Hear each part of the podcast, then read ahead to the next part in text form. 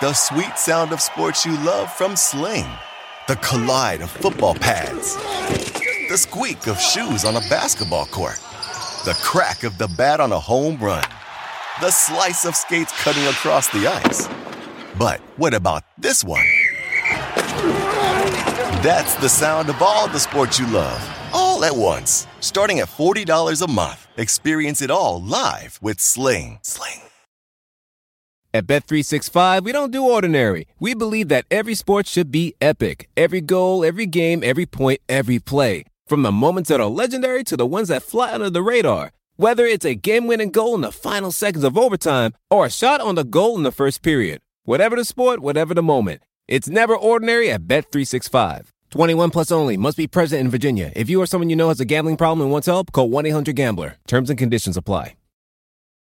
Closing out the week, and we're going to finish out with our ranking the best and worst decisions by each team in the last five years, the dunked on era. We started this podcast in April of 2015. Yeah, we missed our five year anniversary. I guess there was just something else going on that distracted me at that point. Uh, but anyway, uh, we're going to finish this out. This is a, a, great part of our listener poll. We're going to have more of that coming up over the weekend. You can vote in that. We're taking the top four out of the 16. And even that was curated out of about 100 submissions, maybe even more than that, uh, for podcast topic ideas. So it's always to interact with you guys uh, to get these ideas. And we got a lot of great feedback uh, on this topic in the East. So let's start here in the West. Why don't we start at the end of the alphabet with the Utah Jazz this time, Danny? Four minutes on the clock. Give me your best decision of the last five years for the Utah Jazz. For me, this was one of the easier decisions on the board. Um, I, I grouped I grouped them together because I think Dennis Lindsey and their front office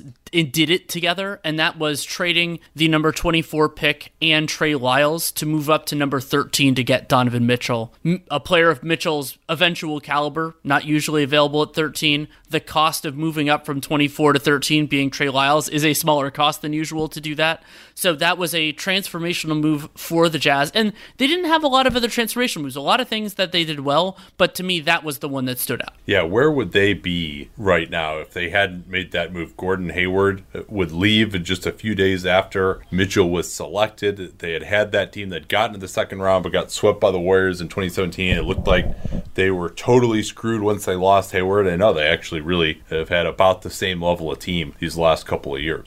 A couple other ones I want to mention. Uh, going all the way back to 2015, it was Joe Ingles' second contract with the Jazz, not his first, but they got him for two for two years and five million dollars, which is incredible when you think about it now and you know finding develop, cultivating Ingles, cultivating Royce O'Neale. Those were other things that stood out to me as being really positive things. You know, signing Rudy Gobert to his big extension, we already knew where that was going, so that wasn't yeah. as great. And well, they had already hired. Good to get him for less than the max. Sure, and they had already hired Quin Snyder, which otherwise would have been high on the list. Uh, another one you can mention, Joe Johnson, two years, twenty-two million. The second year of that became dead money, but he like won them playoff games in the first year of that, so that was mm-hmm. pretty good. And uh, trading Rodney Hood for Jae Crowder, that was a, an important move for them that I thought worked out pretty well in 2018. Not a ton of really bad decisions for this team, are there? Just one pretty big one, and it involves. I love that the Jazz, their for me, their best and worst moves involve the same player who wasn't that consequential, and that's choosing Trey Lyles over Trevor over, over Devin Booker. I mean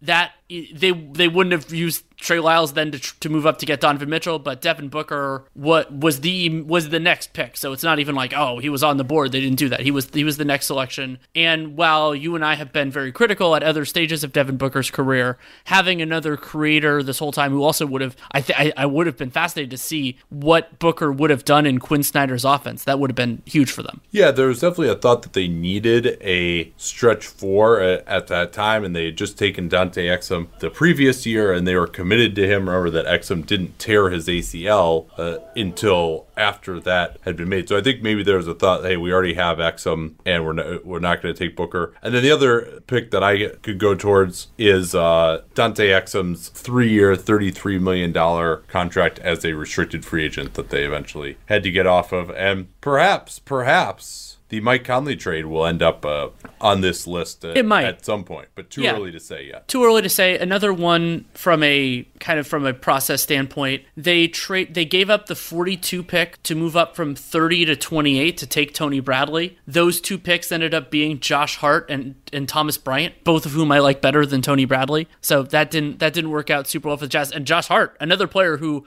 they passed on who would have been very good for them, but um, you know, it's not catastrophic or anything like that. And then, you know, Grayson Allen at 21, I think was wasn't the greatest pick. We'll see if things work out. He's had some injury issues, but I thought, you know, they could have maybe gone for somebody either at a position of more value or somebody with more potential to be uh, like a real NBA player. Yeah, they kind of tripped up a little bit when they, they made that pick. So let's uh, move on to the next team on our list, going in reverse alphabetical order here. The San Antonio Spurs, their best decision to you of the last five years. there are a lot of thing a lot of choices they made that I would have around the same tier of good decision none of which are awe-inspiring or anything like that but for me the top two were both in the summer of 2015 the first year of the dunked on era and while the Lamarcus Aldridge, you know, the Lamarcus Aldridge signing was higher profile, to me that the work on that had already been done. And so the one that I picked was negotiating Danny Green. It sounds like he took less to,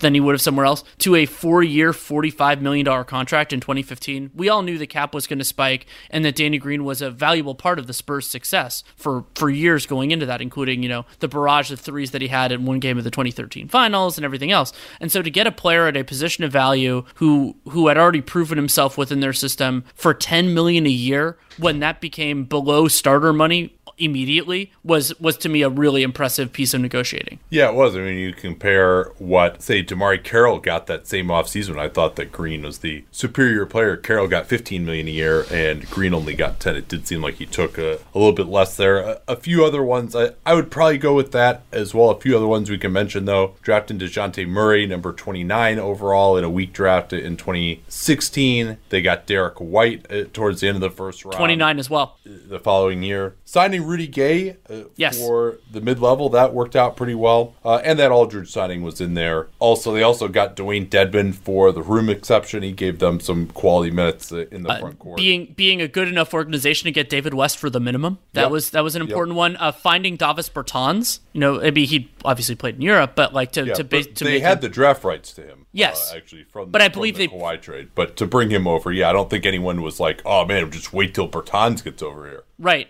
Uh, one that I wanted to ask you about that I didn't put in either category because I'm just not sure on it yet is giving Dejounte Murray 64 million over four years. Yeah, that seems kind of neither that good or that bad right now to deserve mention either way. Um, so one that really stuck out to me, and the reporting has indicated that it's only been recently that this person has taken on a bigger role in the front office, but it does seem like when they brought in Brian Wright, and there's a, when he was promoted to general manager a couple of years later, there's talk that he had been already RC Buford had already been moving into more of a business side role. Doesn't really look like that worked out because I think you have a very clear inflection point between 2015 and then 2016, when I think is, is around when he arrived. And I again, I don't know exactly how much he had to do with some of the decisions, especially early on in his tenure. But I thought really from 2016 on, they just haven't been nearly as smart as they were previously. And as we'll get to, some of the moves they made from the summer of 2016 on did not work out.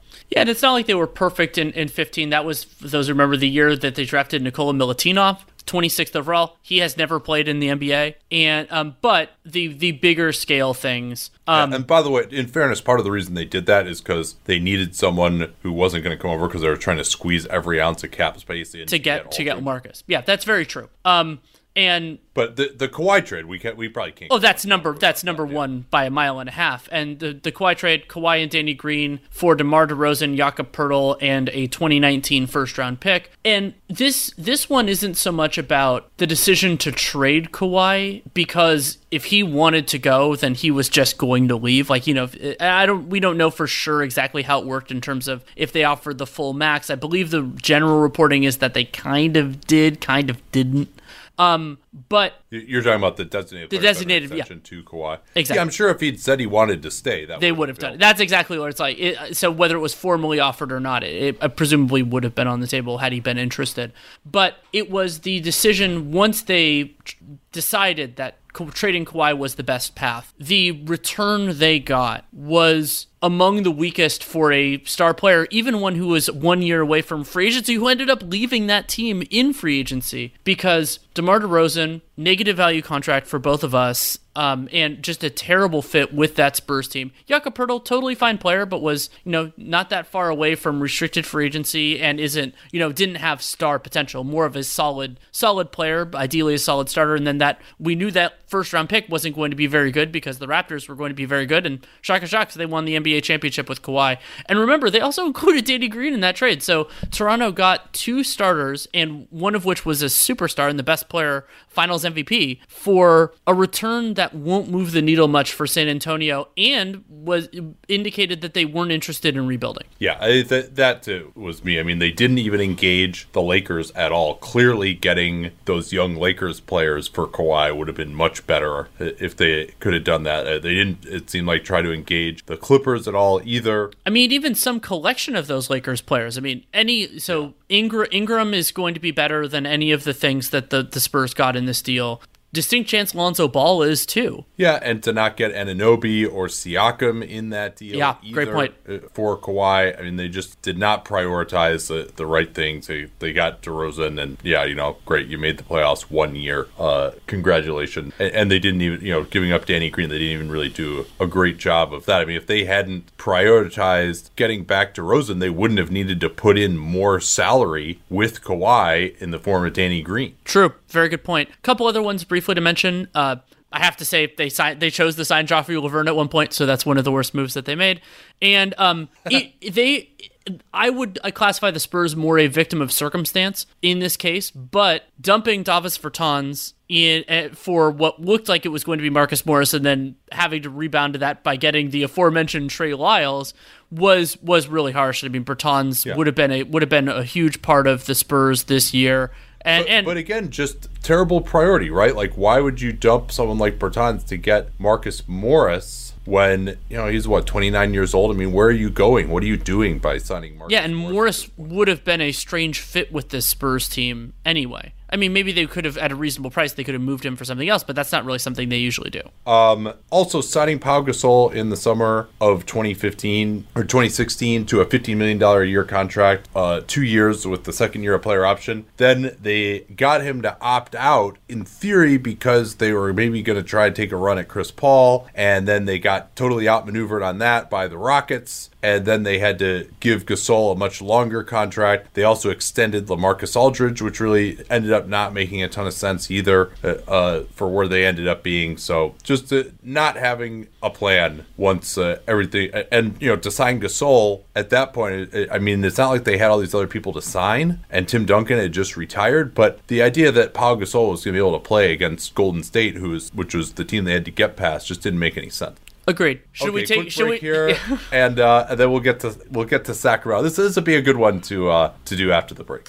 Man, it is crazy to think that I've been working with Helix Sleep since 2015. And I think that's because my story with them seems to really resonate with listeners. If you've never heard it before, that was kind of the beginning of the direct to consumer boom. And there was another very prominent mattress company at that time that was trying to convince you that mattresses were one size fits all. They found the one formula, the one mattress that was going to work for everyone. My then girlfriend, now wife, and I ordered that mattress. We ended up having to return it because, hey, guess what? Not everyone is the same. And then she did some more research and found Helix Sleep. We took their sleep quiz and we found a mattress that actually worked for us uh, and our body types. And uh, Helix offers 20 unique mattresses. Everybody sleeps differently, and Helix mattresses are designed for specific sleep positions and field preferences hot or cold, side sleeper, back sleeper. So take that Helix sleep quiz, find your perfect mattress in under two minutes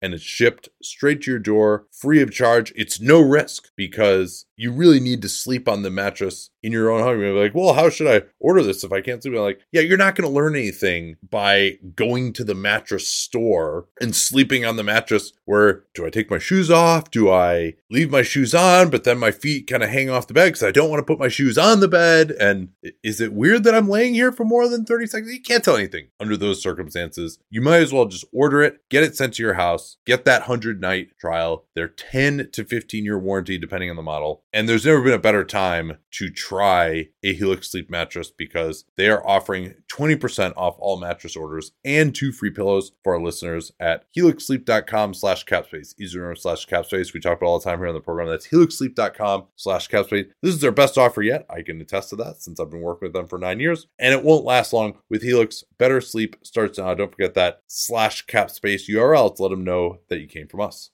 Man, I just love American Giant. Just an amazing clothing company. I was reminded again of how much I love it when I drove from California to Montana over the All Star break. And you know what it's like when you're on a long road trip and it's cold, particularly when it starts off warm in the bay and then we get into some really cold areas. You're like, well, I don't want to wear like my jacket in the car, but then I get out to fill gas, I'm going to be freezing. But the American Giant hoodie was perfect because despite being made out of a nice heavy material that'll keep you warm. It's not too hot as well. So I was able to wear it in the car, not be too hot, step out of the car, and still be warm enough when I was filling up gas or going into a restaurant or something that I didn't feel like I needed my jacket even when it was cold outside. These things are amazingly durable. I proposed to my wife wearing an American Giant hoodie in the Grand Canyon almost seven years ago. I still own that same hoodie. I still wear it constantly. And American Giant has since spread out into all sorts uh, of other types of clothing, like their premium Slub Crew tee, the No BS high rise pant, the slim roughneck pant featured in Giant Magazine, issue two. Every American Giant piece is made in America and designed to last, no exceptions, and it provides year round comfort. So find a closet staple for every part of your spring days at American Giant.com and get 20% off your first order when you use that vendor code CAPSPACE at checkout. Easy remember, we talk about CAPSPACE all the time on the program. That's 20% off your first order at American Giant.com. Don't forget that CAPSPACE code to let them know you came from us. Sacramento Kings, best decision that they have made in the last five years to you? They only they had two that I thought were in serious contention for the top spot. Uh, what I chose, well, my number two was when they traded down from the eighth overall pick to get number 13, number 28, and Bogdan Bogdanovic. That was they ended up kind of reading the reading the room correctly in terms of that process. Now using the 13 pick will come up again later, but that move worked out really well. And then what I chose as number one was drafting De'Aaron Fox. They picked him fifth overall. They could have chosen other people. They the Kings did benefit from other teams passing on Fox. Phoenix, but the uh, but they made the right decision to pick him. Yeah, I agree. Drafting Fox at number five uh, was that uh, to me signing Richaun Holmes for the room exception for two years worked out pretty well. But those are really the only three you could come up with that were particularly good. Uh, the worst decision was the trade that when you and I did an episode in the summer of 2015 of the worst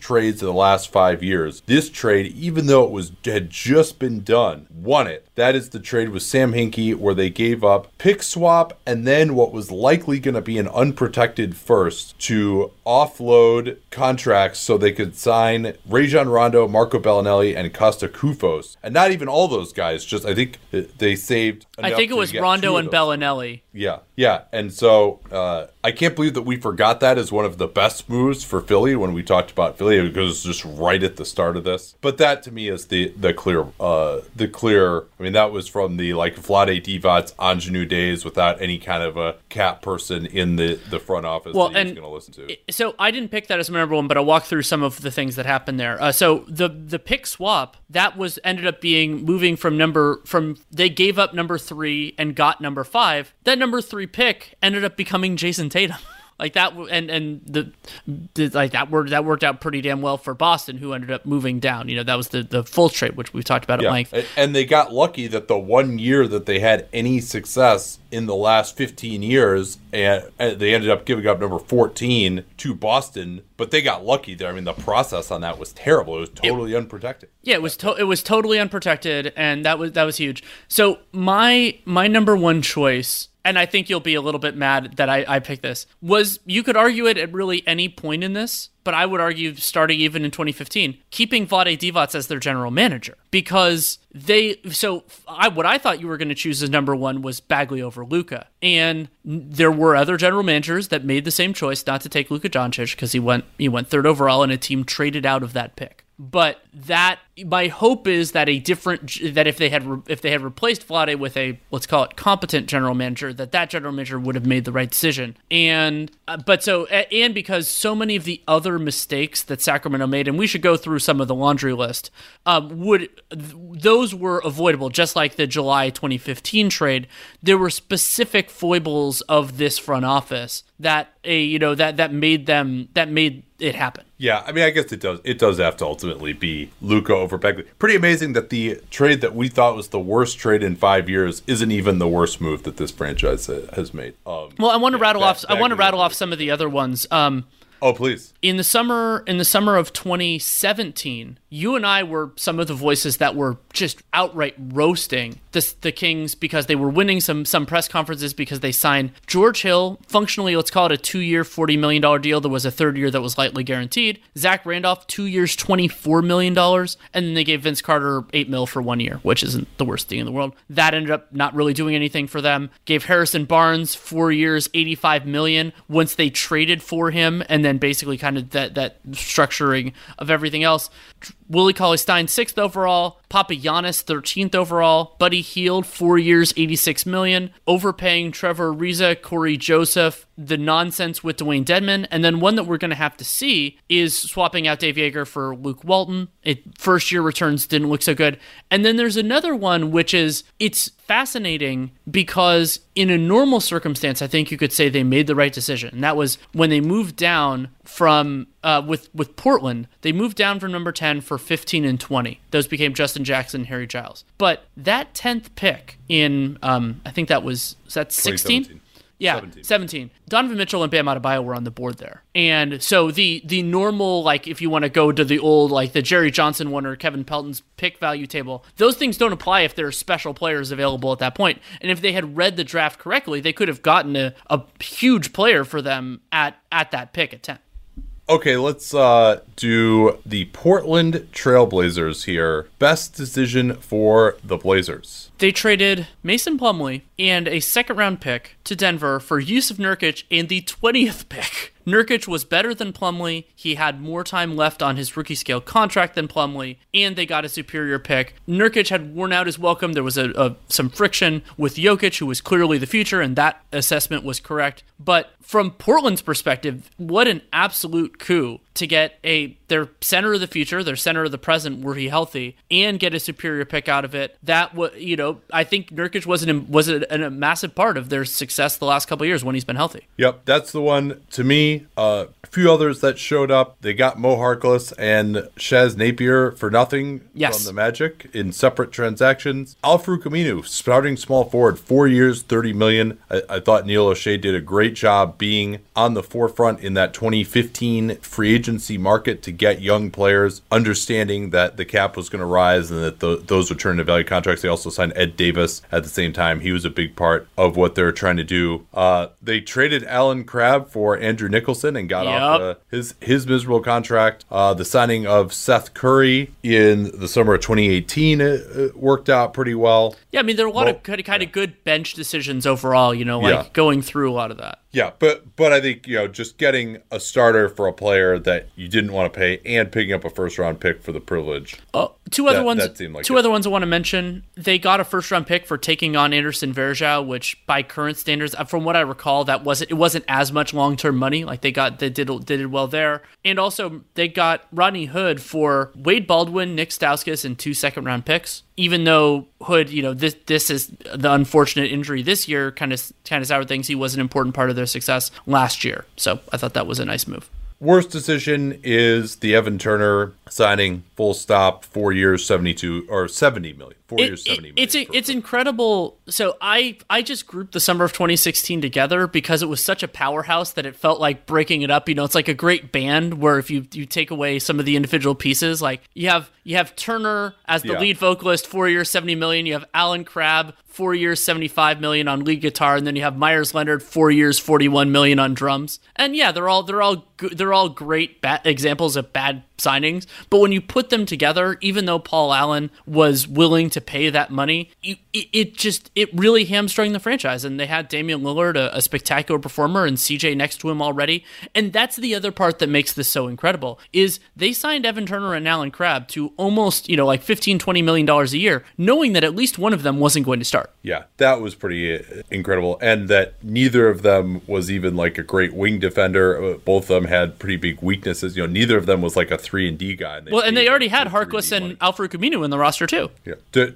and uh, don't forget either that uh, Festus Ezeli had some uh, some great back- backup vocal moments uh, for them. Two years, fourteen million. That's second right. year, non guaranteed that summer. Yeah, and uh, a couple other ones to mention just talked in the Sacramento section about uh, Sacramento moving down from the number 10 pick. Portland is the team that moved up. They chose Zach Collins over Donovan Mitchell and Bam Adebayo. They also drafted Caleb Swanigan 26, which was one of the clearest examples of a team not understanding where the league was going. So Caleb Swanigan just didn't make sense in the NBA, and they did that. Uh, dumping Noah Vonleh, I just thought they, they kind of gave up on they kind of gave up on him after you know, and it was comp- when they when they the Batum trade when they when they got Vonleh originally. I mean, I don't know, like he's not any good. Who cares what you gave up on or not? Eh, and then and then we'll see if the giving Lillard a full supermax ends up being a, a problem. Is I mean, so it, it's later in his career. He's a great player right now, but remember, it doesn't kick in for a while. I put it as just like a a, a one to mention for later, but it's not near the caliber of the other ones right now. Um, let's also not forget C.J. McCollum's totally unnecessary second extension that doesn't even kick in until uh, after the 21 offseason. Okay, four minutes on the clock for the Phoenix Suns. Is that enough time to clean the goats out of the office?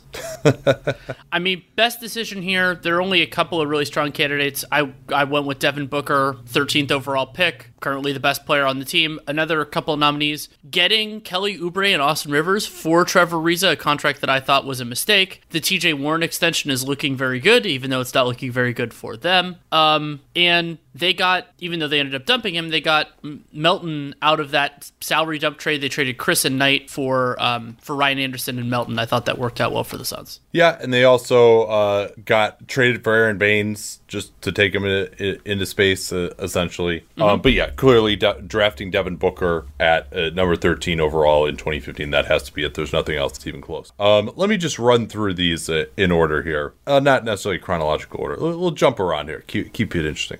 They let Ryan McDonough run their 2018 offseason and then fired him right as the season started, drafting DeAndre Ayton over Luka Doncic. They re-signed Brandon Knight for five years and 70 million. They traded Eric Bledsoe for basically what became the number 30 overall pick. They could have maybe tried to take on some more of the Bucks' bad money and gotten some more compensation. They didn't do that. They hired Igor Kokoshkov and then fired him after a year. And f- feel free to break in on any of these if you want sure. to here, Danny. No, we have uh, a lot to get through. Yes, yes. Uh, they then uh, fired him uh, after a year, as I said. And then uh, before that, they had hired Earl Watson basically as an interim after firing Jeff Hornacek. And then they kept him around over an entire offseason and then fired him three games into the year. Uh, they signed Tyson Chandler to a huge contract in the summer of 2015. Four years, 52 million. That's right. Uh, they gave up a bunch of treasure to move up from 13 and 28 and also traded Bogdan Bogdanovich, who was the best player in the deal, to get Marquese Chriss. Chriss, it was considered like an eight player tier there, and Chriss was at the last of that, that tier. So it kind of made sense at the time, but Chriss, of course, never worked out. Dragan Bender, number four overall in 2016. Josh Jackson, number four overall in 2017. They didn't draft Coby White. They instead traded down from six for Dario Saric and Cam Johnson, although Johnson might be okay. Saric doesn't look like he's working out. They traded PJ Tucker for two late seconds from Toronto. They also gave up on Marcus Morris and Reggie Bullock in that trade with Detroit, though Morris had been dealing with some stuff off the court, if memory serves. Uh, they gave up a good second rounder to trade for two months of Elfrid Payton. And then uh, the Josh Jackson trade, which we can talk about more in the Memphis section, but the, what they did to get off of him and giving up Melton as well, and giving up what'll probably be two second round picks. Yeah. Um, they also paid. They gave Frank Kaminsky the uh, that was the room exception, right? Yes, um, in 2019. which was which was way too much money for him. They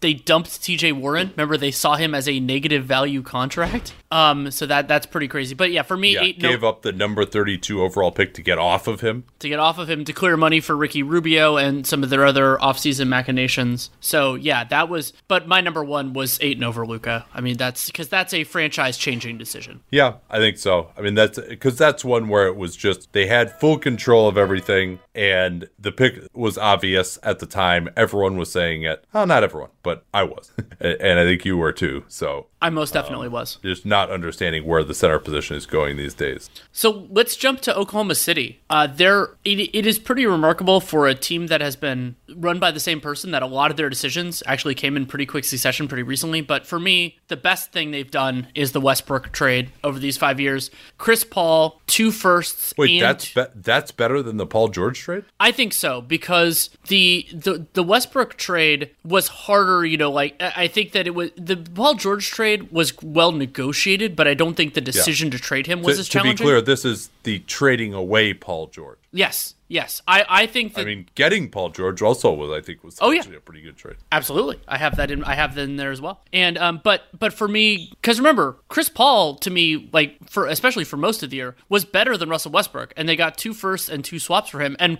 Chris Paul was also definitely better for the Thunder than Russell Westbrook, and has a more favorable contract. Like Yeah, I would go with George just because the haul the is George ridiculous. trade is probably the biggest haul that we've ever seen for a superstar, and Paul George is definitely not the best superstar to ever get traded, and they just did a really good job of negotiating that. Obviously, it was the Kawhi Paul George package deal for the Clippers, but they got basically every single thing that they Yeah. could have gotten. My my record of it is Shai Gallinari four firsts and two swaps. That might be slightly off, but I that that's when I when I tried to track it out, that's what I got. Yeah, I mean, they got, other than 2020, everything that the Clippers could send from their own draft picks, and then they also got that Miami pick, right? A couple other really good ones to mention, especially because Kevin Durant ended up leaving. Uh, getting Oladipo, the number 11 pick, and Ersan Ilyasova for Serge Ibaka, who was on an expiring contract. Great piece of arbitrage from them. Um, we talked about this in the Bulls section, but Payne, Joffrey Lauvergne, and Anthony Morrow for Taj Gibson, Doug McDermott, and his second round pick. The Paul George trade, which was Oladipo and Sabonis for George. The Oladipo extension worked out, like theoretically, if they had kept him and he'd progressed, that that worked out pretty good.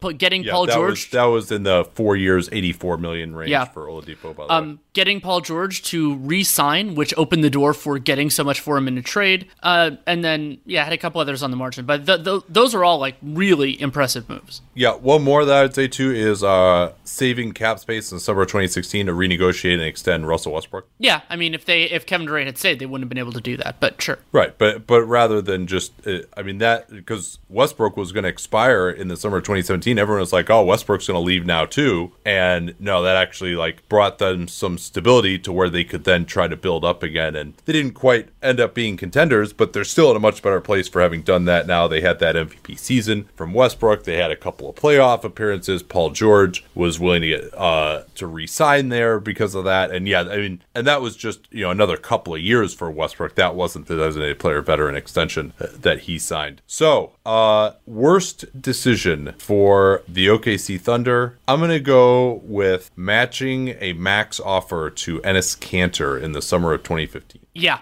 I went with I went with the same thing because I mean, remember that it was it kind of seemed like a troll offer sheet from Portland at the time, but they didn't have to match. you know, Enes Enes Kanter wasn't at wasn't at that Four level. years, 70 million. Even, you know, all right, fine, it was the 2015 max, but I mean, it, and it's outside the scope of here, but trading the amount of capital that they did to get Waiters and Kanter to Yeah. begin with. Well, and and, then- remember, they already had Steven Adams. Like this wasn't Yeah. it was it wasn't a circumstance where you know there's some parallels to like the Gorgui Dieng contract and Jan Mahinmi and other things where it was the it wasn't you you had a misidentified it and oh they're your center of the future and you got somebody who was better. No, they already had their center of the future. It was already Steven Adams. Steven Adams was starting long before this. A couple. worth talking about. sure, go ahead. Trading for Carmelo Anthony yep, Kanter McDermott second. and then having to dump him and give up a first rounder uh, as well for the privilege, although that may turn into a second instead uh, in 2022 uh, and take back Schroeder. Um, drafting Cam Payne number 14 overall in 2015. Terrence Ferguson over OG Anunoby, one one pick after another. Um, two, Two picks two, after. two, two contracts that really didn't work out for them. Kyle Singler, four years, Oh. 19 million. Where I mean, that one I didn't criticize at the time. It's just he, he fell apart. And then Andre Robertson, three years, 30 million. Yeah, I mean that, was one that wasn't bad at the time. That again, again, right uh, yeah, I would say both of those were more circumstances, and then and then one I think that was a little bit more flawed with the process. As much as Steven Adams has been important, giving a non-elite center hundred million dollars over four years, it exacerbated some of the other problems, and I don't know that that sort of an offer would have necessarily been on the market, or that he was so valuable that letting him go would have been a mistake. Another one, remember, this is one of your favorites over the years, Danny. Ronnie Price. Oh my god, I'd forgotten about that. oh my God. They gave him two two guaranteed years, and then he wasn't even on the team uh, by the start of the season. Yeah. Uh, and then that ended up actually like really hurting them just in terms of what their tax payments ended up being. But yeah, that uh, Ronnie Price did not uh, make a lot of sense. Yeah. New Orleans. Best decision hiring David Griffin. Not not because that's why they won the lottery or anything like that, but because every basically every other good thing that New Orleans has done during these 5 years, most a vast majority of them came after they hired David Griffin and that happened like a year ago. Yeah, I thought the Cousins trade was good for them at Yes. the time. I have that and the Jrue extension I think was a reasonable one in 2017. Yeah, 2017. or new new contract uh, that was in this. Yeah, new con- yeah, you're right. That was a new contract. Um, but the other one, the one that I had as my honorable mention, and this, I, the reason I didn't give this number one is partially because part of the reason it worked out wasn't their intention, was holding off on trading Anthony Davis because doing holding off. A meant that they had a better person negotiating that trade, but also the Lakers ended up getting the fourth pick. And so that made it a better package. And remember, if they had done the Anthony Davis trade, even if the Lakers gave up that first rounder, it wouldn't have been nearly as good because the Lakers would have had Anthony Davis. So they got a significantly better package by waiting. Remember, for, for the terms on that, the number um, that was Anthony Davis for Ingram, Ball, Hart, the fourth overall pick, two firsts, and a swap. As I tried to draw it out, um, another nominee, another thing worth mentioning: the draft night trade of that number four pick. That was the fourth pick in Solomon Hill for eight, seventeen, thirty-five, and that sort of first from Cleveland, which is probably going to be two damn good seconds. Yeah, that was a good one, uh, to be sure. Um, uh, I had that up there, the AD trade and that trade. Um, taking on Derrick Favors' contract for nothing. Yeah. Uh, I I think turned out uh, okay. Um, a couple of things that Demps I thought did reasonably well. They didn't offer Demarcus Cousins a huge contract in the summer of 2018 after he tore his Achilles. Tore his, uh, tore his ACL. That would the Achilles was. No. am No, I wrong? right. Oh, okay. I forgot. I, I the, crossed up the injuries. ACL was uh, summer of 2019. Yeah. Yeah, no, the the Achilles he tore in in 2018. Yeah, um, and I, and I would say the, the. I would say the Rondo contract worked out well for them. One giving him Yeah. one year, and then Yeah. basically functionally swapping him for Julius Randle. I think that worked out well for them too. Uh, trading for Nikola Mirotic, that was pretty good, Mm-hmm. I, I think. They gave up a Um, first, but I think that was reasonable. Yeah, that ended up being Chandler Hutchison. So that, that and they were really good that the rest of that year once they got Mirotic. Um, and remember, they got him right after Cousins went down because then they needed somebody. They it wouldn't have it wouldn't have gone nearly as well if they hadn't if they hadn't gotten Mirotic. so worst decision, you'd probably have to say retaining Dell Demps for way too long, like letting him run the entirety of the AD era. I, I think when it was clear that it wasn't working out in like the 15-16 season and that they didn't have much of a path forward, I think they should have moved on from him at that point. Agreed. A, a couple Uh, others worth mentioning: yeah. uh, the Omer Asik contract, five years, sixty million dollars. Solomon Hill, four years, Yeah, forty-eight. last year that was non-guaranteed. yes. To be fair. Alexei Ajinça, four years, twenty million Oh yeah, that's right. I forgot about that one. Um, Holy shit! Hield sixth overall. That I mean, they ended up including him in the Yeah. Cousins trade, but Jamal Murray That and a few took- others. Yeah, yeah, took him over Jamal Murray. Sorry, I, I realized you were about to say that. Yeah. Um, Solomon Hill, four years, forty-eight million, summer 2016. Mm-hmm. Uh, E'Twaun Moore was a, a decent enough contract in the summer 2016, though. And then I think this is one we'll see on this one, but I think taking Jaxson Hayes, a traditional center who can't shoot, to play next to Zion, number eight overall in 2019, I I don't think that's going to work out that well, just due to the fit. Not even necessarily that the player is going to be a bad player, but uh, okay, let's move on here.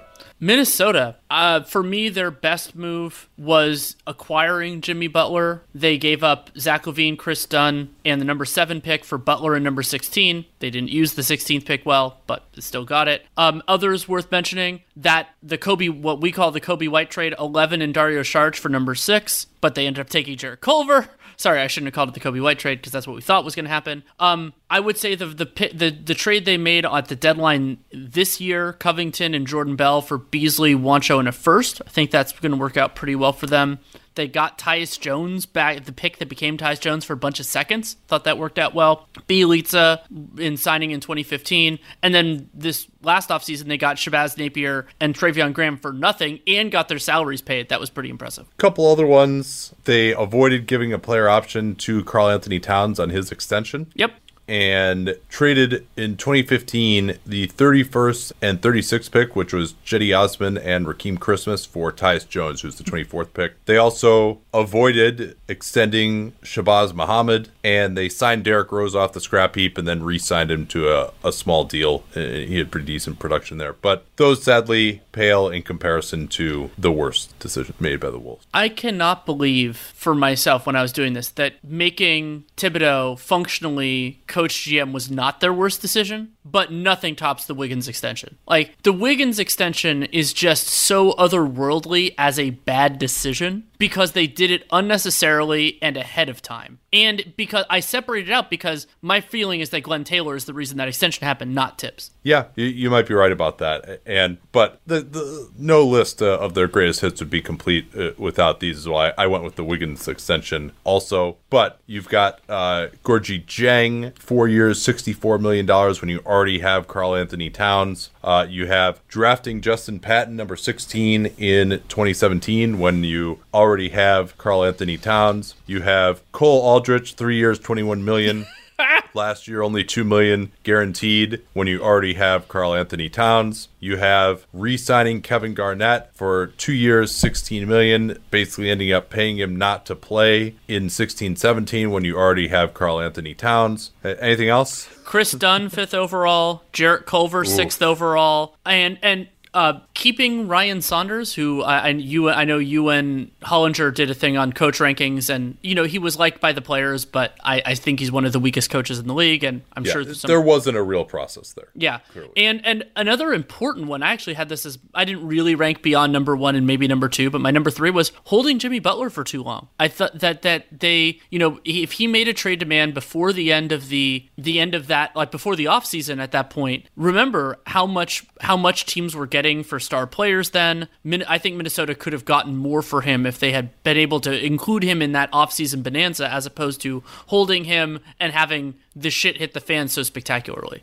Yeah, that Kris Dunn one that was that was rough with Jamal Murray on the board. Yeah, and like even Buddy Hield. Like, I mean, I, I, like Kris Dunn, but Buddy Hield would have been a better choice. Absolutely. Yeah, I mean that was one of those ones. We I just it seemed pretty obvious that he uh, he wasn't going to be good. Um, okay, let's move on here to the Memphis Grizzlies. A lot of these teams just a, a lot of diversity uh, in their moves. Yes. Uh, so I, I put the best decision for the Grizz as the Andre Iguodala trade. They got a 2024 Warriors first and cash for taking on Iguodala, who was a positive value contract and you know he ended up not helping them on the court because he didn't play but that they ended up you know they i think they could have done something different with him in a trade that i would have liked more. But basically to get something for nothing the other one that i had a serious contender for just because i still it still boggles my mind that it happened was that they got a first round pick for jeff green in 2016 from the clippers and yeah i mean that's it was inconceivable at the time. I remember going completely insane on Dunked On at the time. Um, I'll let you say a couple, and then I have I have more than a few more. Yeah, let's see. Um, I thought this was a difficult decision that needed to be made, but allowing Zach Randolph and Tony Allen to leave in the yes. summer of 2017, uh, the drafting of Dillon Brooks and Brandon Clarke, both pretty good. Yep, and they gave up a future second for Dillon Brooks that I don't think was a particularly strong one. Uh, they traded for Josh Jackson taking on his contract in the summer of 2019, flipped Kyle Korver for him to save the Suns some money, and they also traded Jevon Carter for De'Anthony Melton, and they got what'll probably be two seconds out of the Sun. Yeah, worked out really well. Um, Jaren and Ja, two and four, four and two. Uh, the Dillon Brooks extension, three years, 45 million. I think that's going to work out reasonably well for them. No, it's not. It's like 36. Oh, is it? Yeah, my, well, I'll sure look it up. I, that was one of the only ones I wrote down the terms for almost everything, and I'm like, oh, it was so recent. I remember it. Um, um Oh, and the Conley trade. Yeah, yeah, yeah. That was good. Um, the Gasol trade, they maybe could have gotten a little more for him. Yeah, I three thought, three so that thirty wouldn't five. be on there for me. Three thirty five was books. Oh yeah, yeah, yeah. Um, any other? What, what was your ultimate best one? The Iguodala trade. Acquiring Iguodala. Acquiring Iguodala. Sorry. Yes, because there was another Iguodala trade, which we may get to. Maybe. in these worst decisions. What is your worst decision for them? I thought there was a very clear one here. I don't usually drop f bombs on the show, but max or nothing, motherfuckers. I mean, Chandler Parsons. Holy crap. Yeah, just uh, obviously a failure in terms of what his medical situation was. They did, like so many teams, they had a Conley with a small capital. They felt like it was use it or lose it space. He was the best available player. And if he had been healthy, I wouldn't have panned that decision too much. But I mean, to have him basically never play a healthy g- game. Well, and remember that while Mark Cuban personally loved Chandler Parsons, they weren't willing to do it, and th- I think they knew why. Yeah, and then obviously the number uh, number two clearly is trading a first round pick with only light protections that went out as far as 2021 for Jeff Green in 2015. Green ended up actively hurting them in their series against the Warriors that year. Yeah, so Jeff Green gets on on both sides of this. The Kyle Anderson contract, which the Spurs, you know, anytime a team chooses not to match, it's a good good little warning sign. They also made one of the strangest trades of the 2018-19 season when they sent JaMychal Green and Garrett Temple to the Clippers for Avery Bradley, who had been awful that season. Bradley was better for the Grizzlies than he was for the Clippers, but JaMychal Green and Garrett Temple were way better. And then uh, Yeah. the a couple other ones: Courtney Lee for two second round picks and PJ Hairston, Wayne Wade Baldwin seventeen. Uh, I don't know. Courtney Courtney Lee was about to be a free a free I, agent. I, I also I just like Courtney Lee. Any basically, and and then the 2020 deadline deal: Iguodala, Crowder, Solomon Hill for Justice Winslow, Dion Waiters, and Gorgui Dieng because they swapped uh, James Johnson. Yeah, and, and that one could still work out. It could. for them. I mean, uh, uh, like I understand they're thinking. A couple other ones. Uh, Wade Baldwin, number seventeen overall in 2016, was not on the team. Less than 18 months. Yeah, he got he got his third year option declined. Yeah, That's special. And then in another draft fail, they moved out of the first round to pick up uh, the picks that became Rade Zagorac and Deyonta Davis, and neither of those guys worked out. Zagorac waited a year. They brought him over, gave him two guaranteed years, and then cut him in training camp. The which full- I the do full appreciate Price. their I, I do appreciate their willingness to at least um, cut bait on these picks that they didn't think were going to be any good. And it's not like Wade Baldwin or Rade Zagorac came back to haunt them, but using the resources on those guys in the first place, not too amazing there. Uh, quick break here, and then we'll uh, we'll get to the Lakers. Ah, the sweet sound of sports you love from Sling. The collide of football pads. The squeak of shoes on a basketball court. The crack of the bat on a home run. The slice of skates cutting across the ice. But what about this one? That's the sound of all the sports you love, all at once. Starting at $40 a month. Experience it all live with Sling. Sling.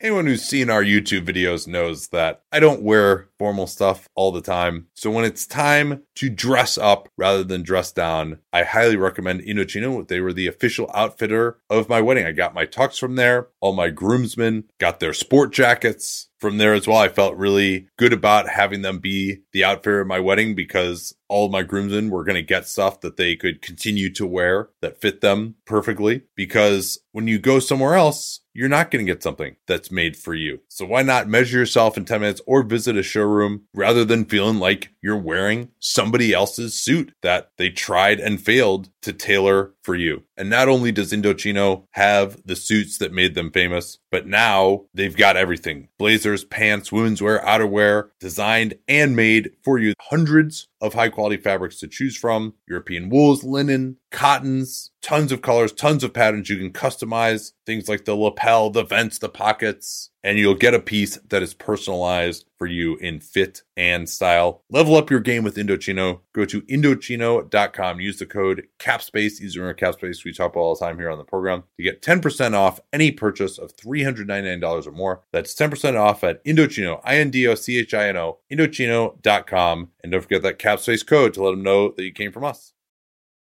Okay, LA Lakers, best decision in your mind? I went with drafting Kyle Kuzma 27th overall. I mean, even though I'm not the biggest fan of, of Kuzma as a player, a lot of lot, you know, very good for, for where he was taken and and can be a part of it. I also thought about choosing just firing Byron Scott, which was absolutely the right decision at the time. So what was your number one? Kuzma. I went with firing Jim Buss and Mitch Kupchak. In Yeah, I would have gone with that, except that what happened with that is my worst decision.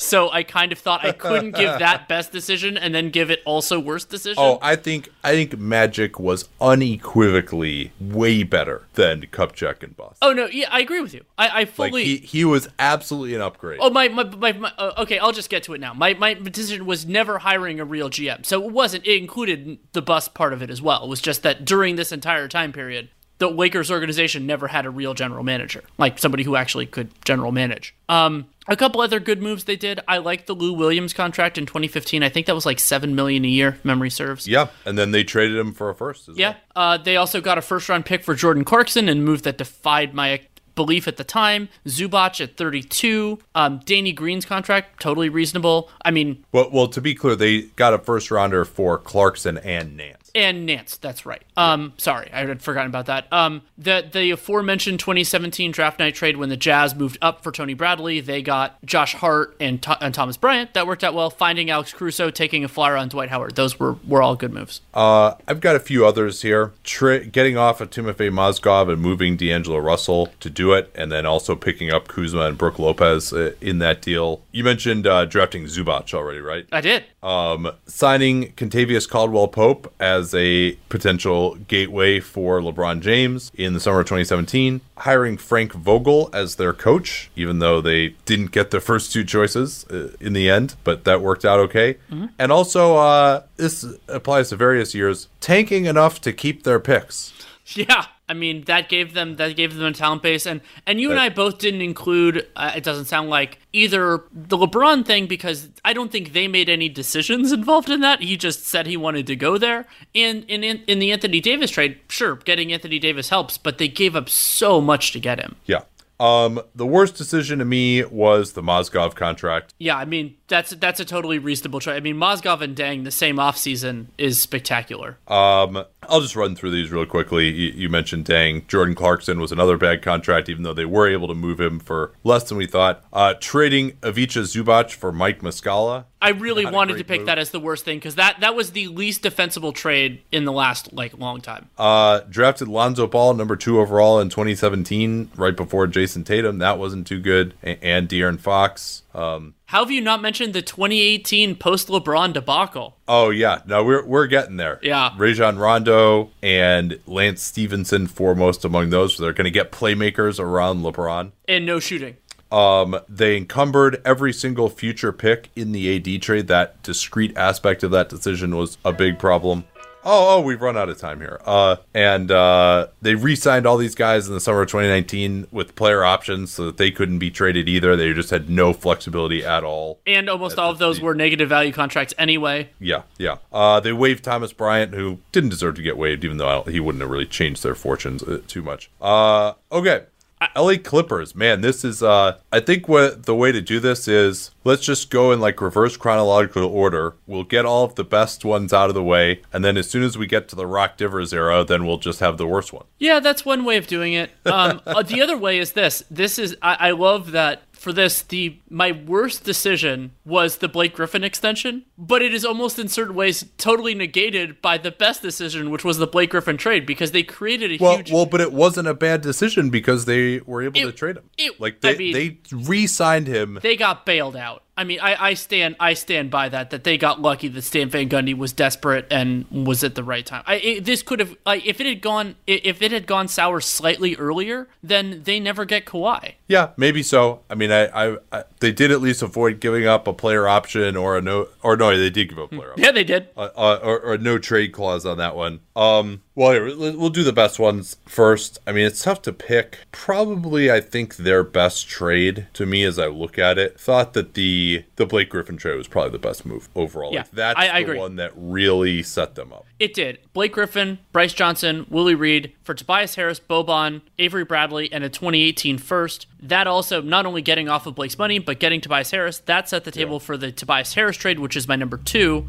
That was Tobias Harris again with Bobby, with Boban, Bobby Toby Show, and Mike Scott for Landry Shamet, two first round picks, Chandler and Muscala, who they then flipped in the third best trade, which was the Zubac trade, Muscala for Zubac and Mike Beasley. Um, they also They got also oh, the go Chris ahead. Paul trade. Yes, like to actually not be like you know cry foul over Houston's obvious tampering there, uh, and just roll with the punches, and to get Harrell, Lou Williams, and Pat Beverley Patrick and a first round pick. yeah, uh, which uh, and then uh, the Danilo Gallinari signing actually worked out pretty well for them. They had to offload Jamal Crawford and that aforementioned Houston first rounder to make room under the hard cap for Gallinari, but that actually worked out okay. Even though he barely played that first year, it still seemed like it it, it worked out well. A couple other ones. Getting a first round pick for taking on Mo Harkless, incredible. Oh, Um, yeah. Giving up two seconds to move up for Shai Gilgeous Alexander. Remember, I, I think the Hornets thought they were being so smart, and then that ended up being that the Clippers got the way better player.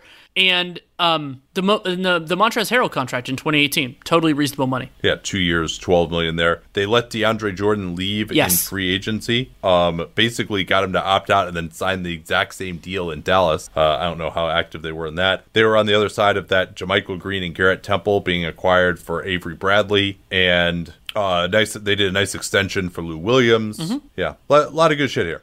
Um, worst decision. Well, so I already said the Blake Griffin extension. What was yours? Oh, I still uh, because of the way that turned out, I can't say that that was that bad. Um, here are some options. Uh, Tell me which of these you think is the worst. Uh, I know you already said the Blake Griffin, but uh, of all these, which ones do you think is the worst? Drafted Jerome Robinson, number thirteen. Gave Jamal Crawford three years, forty-two million in the summer of 2016, with the last year non-guaranteed. They picked Brice Johnson, 25th. uh, three years, thirty-six million with a player option for Austin Rivers. Full MLE for Wesley Johnson. You haven't mentioned my number two yet. Paul Pierce signing in the summer of 2015. Uh, and mine is a Rock Differs one, too. Oh, I can't. I, I'm probably Lance blanking on it right Stephenson and a first round pick for Jeff Green. oh, right. Yeah. Thank you. Yeah. I, I guess I think I because we had already talked about that. Yeah, I- that's my number two. I mean, that was that was bananas. And worth noting, other than one, all of those w- took place in the very narrow time period where Doc, where Rock Divers was the general manager and Dunked On was a show. There was lots of bad Rock Divers before that. We're not talking about that. Yeah. I mean, for those who. Oh wait, can I make a quick interjection matters- just before I forget? We also got the Suns were exempted because it happened before Dunked On from the Brandon Knight trade, which would have been in the short list of the worst ones ever, where they gave up a I think it was the num- ended up being the number nine pick for Brandon Knight before they extended him, but that was pre May 2015. Houston, a lot of good ones here. Yes. uh, for them. I'll just roll through all of them. Uh, Eric Gordon, four years, fifty-three million, one of the few value contracts in the summer of 2016. The following summer, they traded for Chris Paul. They're able to then maintain their mid-level exception and use it on PJ Tucker for maybe the best contract ever used for the mid-level exception. Four years, 32 million. Last year, non-guaranteed. Uh, they re-signed Pat Beverley to five million a year in the summer of 2015. Renegotiated and extended James Harden in the summer of 2016. Hired Mike D'Antoni as coach, drafted Montrezl Harrell, number 32 overall, and did not extend Terrence Jones and Donatas Motiejunas in the fall of 2015, which would have totally screwed up their book. Also, Morey made some nice uh, depth moves on the margins, like Austin Rivers. Um, also, I, I would include the Covington trade. That was Capela and a first round pick for Covington Yeah. and Bruno Caboclo. Yeah, we'll see how that turns out, but yeah, that's a Yeah. candidate. I want to let you go with worst decisions because I think that once you hear mine, you're going to change yours, and so I think it'd be fun to hear yours first. Oh, really? You think you're going to be that convincing, huh? All right. I don't think it's uh, going to take any convincing. I'm just not sure you thought of it. Huh. Okay.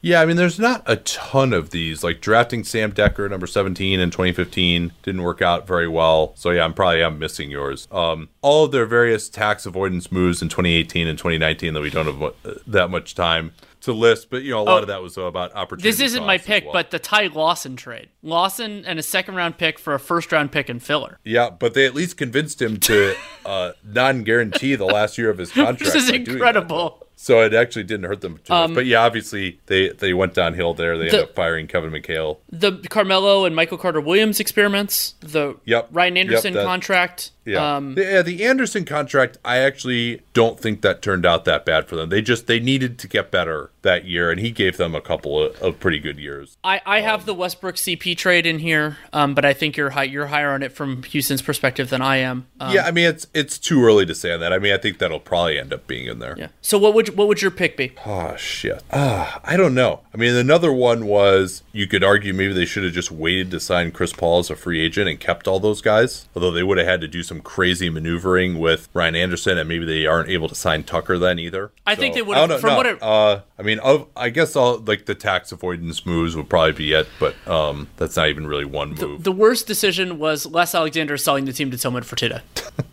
no, I thought of that too, actually, but Yeah. I just didn't think it was fair to say. No, I mean selling the team to somebody who wasn't willing to who wasn't willing to spend, even though they were a title contender. Yeah, but he's not trying to. He doesn't give a shit whether the team's good after he sells it. I mean, maybe he does. He's just trying to get the it's most just money. a bad decision. It was the worst decision for the franchise. I stand Oh, by it. that's not. I mean, it's not a bad decision for him. Yeah, I guess that's he got the most money. Uh, I'm ca- I'm standing by it. I I, ha- I had to include a Fertitta dig somewhere, and that's that's the I- dig. yeah, I mean, I, I considered it, but Yeah. Um, okay, we got three more here. Let's roll through these quickly. Um, Golden State Warriors. I put it their best decision as not extending Harrison Barnes and Festus Ezeli. That yep, I had that as well. Um, that set the door for KD, um, David West, Zaza Pachulia, ja- uh, JaVale McGee, Glenn Robinson, Eric Paschall. Lots of lots of decisions kind of on the margins, but their best stuff o- occurred before that. If you want, you could read the chapter of my book on this. Um, worst decision is interesting. Signed Anderson Varejao. I nearly went. That's my number two. Uh, I mean, it's just like that's one. Whereas management, number one, like you got to know a guy's washed, but number two, just to know what the worst instincts of your coach is going to be, and Yeah. like save him from himself. Yep, I once wrote an article about that um, when I think it was I was arguing for the Warriors to trade somebody so Don Nelson wouldn't play him, and it was like the best thing you could do for a coach sometimes is take a card out of their deck. Um, but my my number one is the D'Angelo Russell trade. Um, they hard capped themselves, totally screwed up their roster for this year, and then yeah, it might. We'll see how the Andrew Wiggins element of this works out, but. I, I'm working actually on a piece on this. It'll probably come out next week for the Athletic about just how different things would have looked if they hadn't made things that complicated. And now they have, you know, they have Andrew Wiggins on their books. Yeah, and you can throw obviously having to get rid of Andre Iguodala and give up a first to do that. Yeah, because the that was because of the hard cap. I, I included that within the D'Angelo Russell decision. But but really, I mean, what was remarkable is between 2016 and 2019, they didn't really even make like a single good move. Yeah, their, their draft picks: Jacob Evans, Damian Jones, uh, letting that, that could have cost them the the 26 2019 championship in the end. Yeah, uh, letting Kendrick Nunn and Chris Boucher go. I I, I counted that. Yep. Um, Jordan Poole, 28th. We'll see how that works out. He looked a little bit better. Nick Young for the MLE. I don't think that worked out super well, though he did have Cousins didn't either. I mean, Yeah. he was he just didn't give them what they needed. Um, picking up Damian Jones's option, declining Kevon Looney's. Drafting Jamie and Damian Jones. And we'll see how the Draymond extension turns out. I think that might sour for them too, though you could argue that it might end up better than what the. I I wonder what would have happened if he had hit free agency this year. Denver. Oh, baby. Um, I so I would say that their best decision. I had a, I had a pretty strong number one here. yeah, what, was yours? Will Barton contract. Will Barton, um, they remember they had traded for him pre-dating Dunc'd On, but they gave him three years, ten point six million dollars, and to get an important role player for you for that type of money, right as things went crazy, I think that really did help set the table for some of this, especially considering ownership's aversion to paying the luxury tax. I think that was important. Uh, the Lawson trade, they got a first-round pick for him, that worked out well. Jamal Murray, Michael Porter Jr., Malik Beasley, um, I, uh, tr- trading Joffrey Lauvergne, Monte Morris. Uh, we'll see how hiring Mike Malone works. I think Malone's done a very good job for them overall. Now, now if, if we're changing their what, we're thinking of the Nuggets, maybe maybe they would need some. I don't love him as a playoff coach, but he has really helped them in the regular season.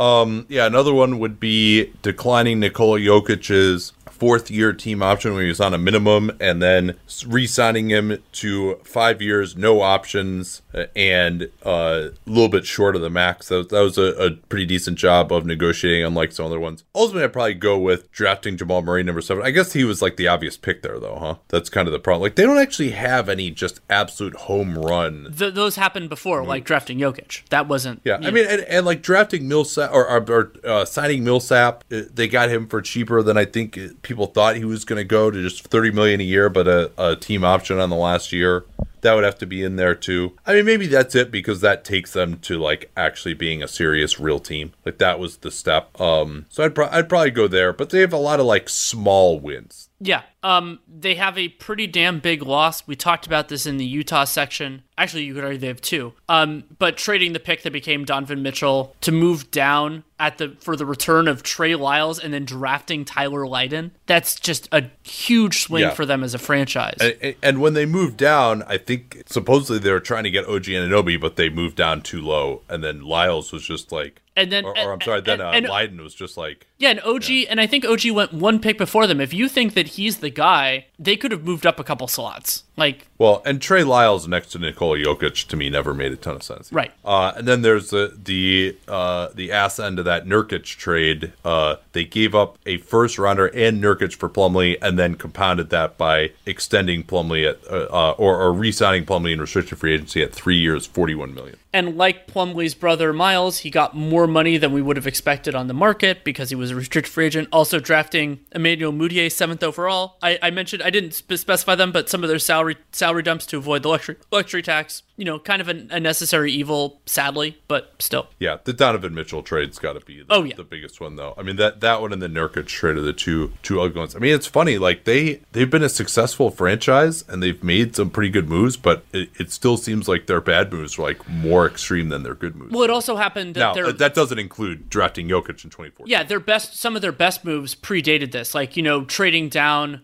and getting Gary Harris and Jusuf Nurkic in that in that Yeah. that was that was in fifth that was in 13 14. 14 uh yeah so that that was huge but you know that doesn't count within the purview uh, of this um yeah i mean they they did a they killed it for a stretch of time and now also like michael porter jr at 14 could end up being a huge positive for them we'll just have to see Okay, last one here. Dallas Mavericks. To me, very clearly, it's trading for Luka Doncic. Yep. Uh, They gave up a, a top five protected first round pick in 2019 uh, for the privilege of- doing that. They moved up from three to five, and they selected Doncic, and uh, that looks great.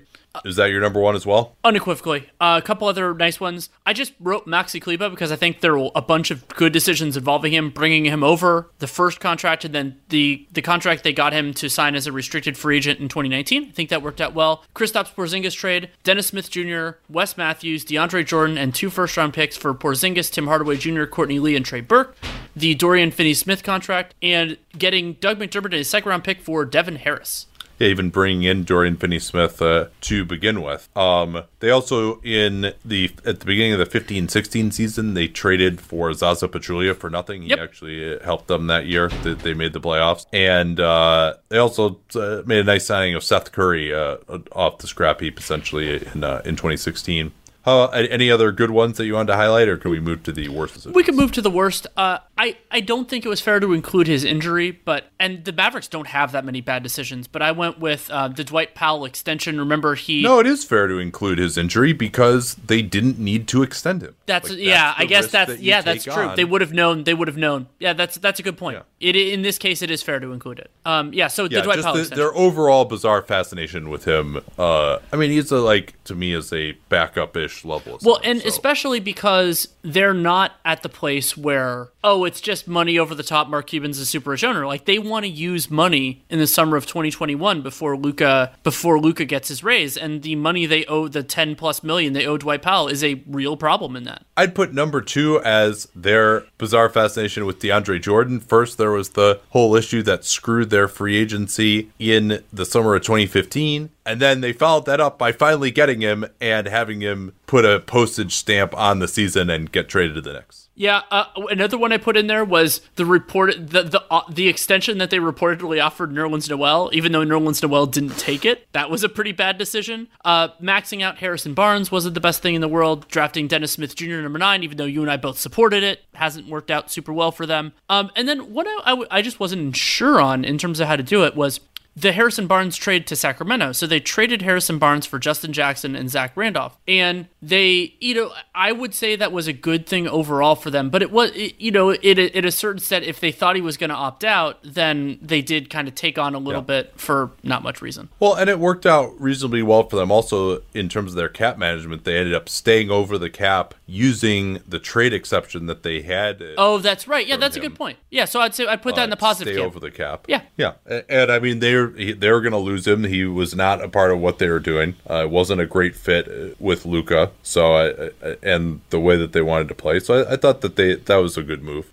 Uh, to move on from him because he just wasn't going to be a part of the team. So. Mm-hmm. Um, and they, they saved a bunch of money there. Uh, all right, are we done here? Yeah, I'll mention uh, I had a RealGM Radio with Sam Vecenie. We talked about the G League and NCAA changes, and then we went through some of the prospects that I've watched film on and kind of tossed that back and forth. Also, have a piece coming uh, on for the Athletic that should be out on Friday or or maybe uh, maybe over the weekend. And to mention to people that if you are a subscriber to pay, to our Patreon, thank you so much for doing so. And we have a subscriber mailbag that will come out probably on the weekend, and the submission thread is now up. Yeah, thanks. So you can check that out at patreon.com slash Duncan Leroux. We will talk to you all next week. Till then. At Bet365, we don't do ordinary. We believe that every sport should be epic. Every basket, every game, every point, every play. From the moments that are legendary to the ones that fly under the radar. Whether it's a three pointer at the buzzer to tie the game or a player that goes two for two at the foul line. Whatever the sport, whatever the moment. It's never ordinary at Bet365. 21 plus only. Must be present in Virginia. If you or someone you know has a gambling problem and wants help, call 1 800 Gambler. Terms and conditions apply.